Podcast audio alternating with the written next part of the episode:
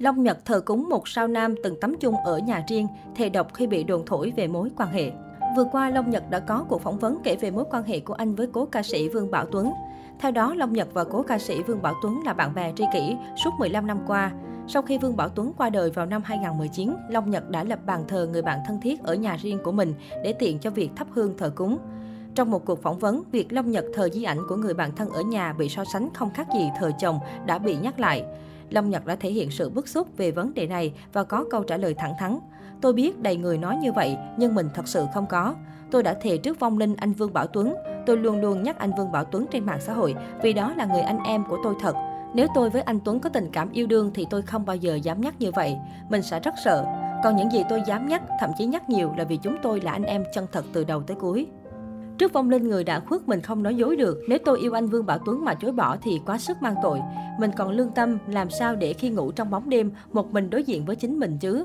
Nói sai cho người đã chết thì không sống nổi đâu. Theo đó, sau khi người bạn tri kỷ qua đời, Long Nhật là người đứng ra lo liệu, sắp xếp tang lễ. Anh cũng xin phép gia đình đưa di ảnh của nam ca sĩ quá cố về nhà cùng mẹ và người chú ruột mất sớm.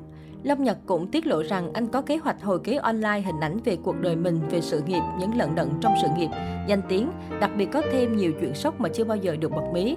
Trong đó, cố ca sĩ Vương Bảo Tuấn cũng xuất hiện trong hồi ký này khi anh có nhiều kỷ niệm đáng nhớ với Long Nhật. Chương về anh Vương Bảo Tuấn sẽ là một chương rất hay. Lúc anh Tuấn còn sống, anh chiều tôi một cách vô lý. Thậm chí anh Tuấn còn nấu nước cho tôi tắm, cọ lưng cho tôi, Long Nhật tiết lộ. Quen biết từ năm 2004, nhận thấy có chung thần tượng và sở thích âm nhạc giống nhau. Long Nhật và Vương Bảo Tuấn bắt đầu đồng hành với nhau trên một khoảng thời gian dài làm nghệ thuật. Trong 15 năm gắn bó, Vương Bảo Tuấn và Long Nhật từng có khoảng thời gian giận nhau 3 năm. Thậm chí Vương Bảo Tuấn còn thề không bao giờ nhìn mặt Long Nhật, sau khi làm lành cả hai lại trở nên thân thiết hơn. Đáng nói, trước khi qua đời, Vương Bảo Tuấn đã âm thầm để công ty lại cho Long Nhật và lập ba kênh YouTube và đăng ký tất cả các sản phẩm đã làm cho Long Nhật lên đó. Thờ Vương Bảo Tuấn tại nhà, sáng sáng Long Nhật được thắp cho anh nén nhang, điếu thuốc lá hay ly cà phê. Tối tối đi làm về, anh lại được chào Vương Bảo Tuấn một tiếng. Điều đó cho Long Nhật sự an ủi nhất định khi người bạn tri kỷ đã không còn. Long Nhật từng tâm sự, giữa hai anh em tôi là tình tri kỷ, anh Tuấn thương tôi còn hơn anh em trong gia đình. Lúc sinh thời, anh Tuấn vẫn hay bóc xương cá cho tôi ăn. Tôi đi sâu về bệnh, cũng anh Tuấn cạo gió, anh còn bảo, tao với mày thế này, thiên hạ không đồn cũng lạ. Nhưng thật sự anh em tôi chẳng có gì. Đời này kiếp này tôi không thể tìm được một người tri kỷ thứ hai như anh Tuấn. Anh vừa là người anh, vừa là người bạn. Thời gian trước, lùm xùm tiền nông giữa Phi Nhung và Hồ Văn Cường gây tranh cãi trên mạng xã hội. Nhiều nghệ sĩ đã lên tiếng bày tỏ quan điểm về chuyện này. Trong đó, Long Nhật là người thường xuyên livestream, có phát ngôn gây chú ý. Là người anh thân thiết với Phi Nhung, dĩ nhiên Long Nhật binh vực và muốn giải oan ức cho đàn em.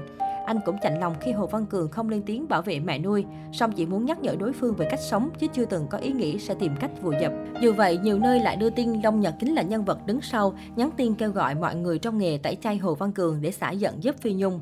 Ngay khi biết chuyện, giọng ca gốc Huế đã lên tiếng đính chính. Anh khẳng định mình xem Hồ Văn Cường như con cháu trong nhà và sẽ không bao giờ tìm cách hãm hại cậu bé. Thậm chí nhiều ngày qua, nam ca sĩ còn tìm người giúp đỡ con nuôi Phi Nhung. Ngay sau đó, Lâm Nhật chia sẻ trên trang fanpage có tích xanh, bài phỏng vấn của mình tiết lộ đã tìm ra kẻ hãm hại mình. Một đêm thức trắng, ekip của tôi đã tìm ra kẻ đứng sau dùng tiền sai cô ca sĩ vô danh bịa đặt tung tin đồn nhằm hạ uy tín Lâm Nhật. Thông báo của Lâm Nhật khiến dư luận càng thêm xôn xao. Danh tính người đứng sau vụ vu khống này trở thành mối quan tâm lớn nhất. Theo lời nam ca sĩ chia sẻ, có thể đoán ra đây là người giàu có, bỏ tiền để mua chuộc một nữ ca sĩ vô danh, tung tin làm ảnh hưởng xấu đến hình ảnh Lâm Nhật. Nhiều người khuyên giọng ca gốc Huế nên khởi kiện để đòi lại danh dự. Trước đó, khi trả lời phỏng vấn về vấn đề liệu có lấy sự ra đi của Phi Nhung để gây chú ý hay không, Long Nhật lập tức bác bỏ. Anh cho biết mình đã đủ nổi tiếng, không có nhu cầu này. Phi Nhung vừa nằm xuống buổi trưa thì chiều tối một số người đã lôi lên mạng mà chửi rủa. Việc lên tiếng của tôi là mong mọi người có cái nhìn khách quan buông bỏ để Phi Nhung được ra đi thanh thản. Về phía Hồ Văn Cường, em ấy cũng có những cái sai riêng, nhưng không vì thế mà chúng ta cho quyền hạ bệ hay xúc phạm, Long Nhật chia sẻ.